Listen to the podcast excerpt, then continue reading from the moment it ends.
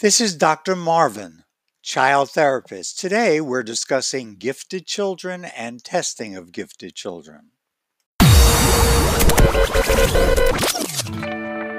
Welcome to the Dr. Marvin Child Therapist Podcast.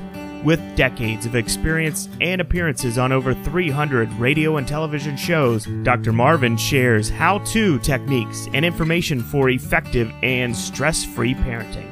And now, Dr. Marvin.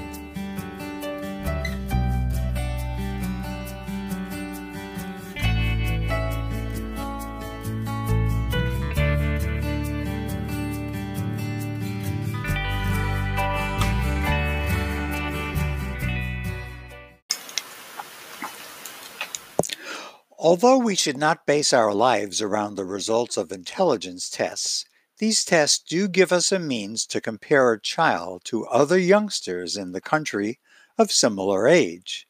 When we objectively know about a child's abilities, we can judge what type of pressure, if you want to refer to it as pressure, and expectations are reasonable for the child. If a child scores very high on an IQ test, he or she may be eligible for special enrichment programs offered by public and some private schools. Most children have some type of giftedness. It could be in sports, art, mechanical skills, a particular academic subject, musical talent, etc.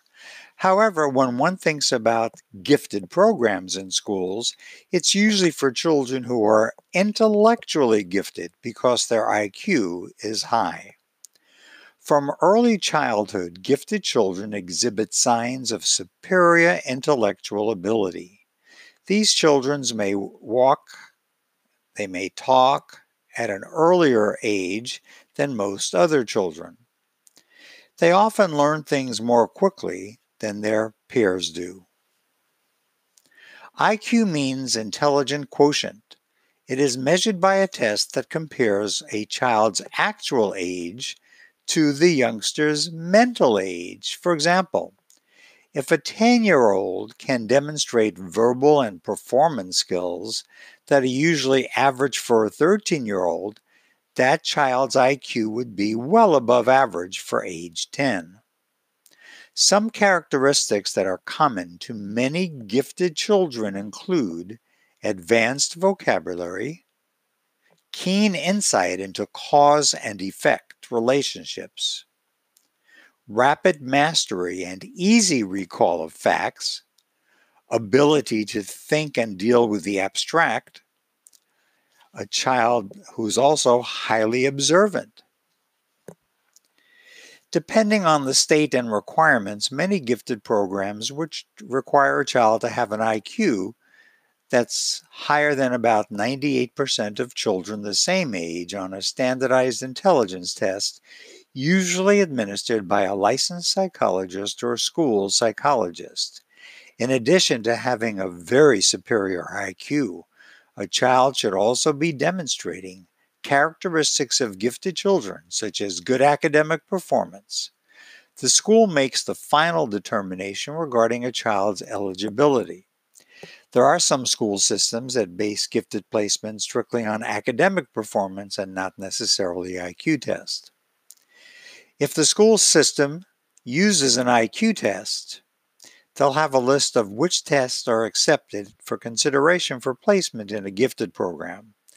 They'll also let you know whether you can seek out testing from a private psychologist at your expense, of course, or if the only acceptable way of doing it is through the school psychologist, which would be at the school expense. The most commonly accepted tests include the Wechsler Intelligence Scale for Children and the Stanford Binet scales. There are several other tests that have recently been uh, used by school systems to measure IQ. The Wechsler tests are most often administered to children. These instruments measure a child's verbal and nonverbal skills. This test, which takes about an hour to administer, is given on a one to one basis, the examiner and the child. a pencil is only used during a few minutes of the exam, and those are tests that measure speed. Verbal tests measure many skills, including vocabulary, verbal analogies, memory, etc. For example, a question such as, In what way are a refrigerator and a stove alike? is typical of a verbal question.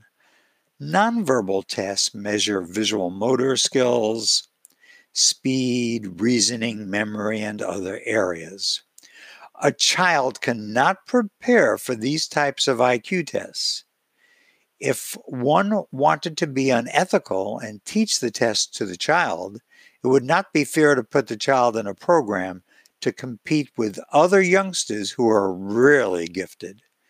The IQ test will not reveal what the child's academic levels are. Achievement tests would have to be administered to find out reading, math, writing levels, and so on. If your child is manifesting characteristics of gifted children and excelling in the academic realm in school, and you're getting positive feedback from teachers regarding the school's performance, you may consider asking the school what, if any, provisions are available for academically or intellectually gifted children and how to go about starting the process to evaluate the child for possible eligibility for being in such a program, assuming your school district has it. Thank you for listening. This is Dr. Marvin, child therapist.